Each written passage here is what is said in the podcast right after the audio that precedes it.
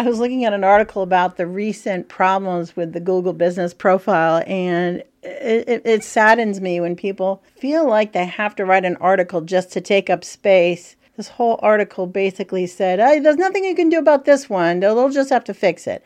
And we have a problem over here, and, and, and they're working on it. And this problem over here is not solved either. I'm like, well, you didn't really give us any further information that took us down uh, a path of resolution. So I don't know why this article was even published. I think sometimes these companies are just trying to get their SEO numbers up and they give us a bunch of worthless anticipation of some kind of solution.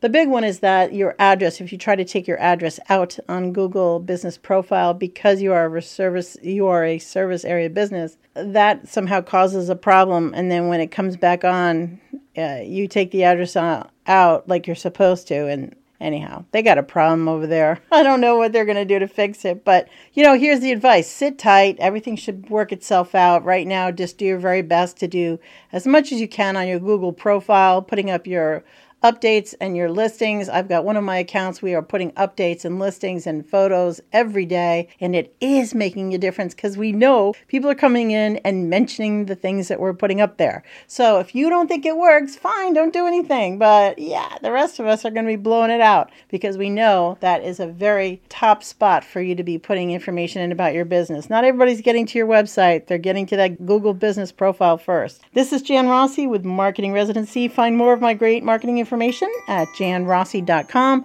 Thank you for listening to Marketing Residency, and I certainly hope you have a good week or two here leading up to Christmas and shop locally. Take care now. Bye bye.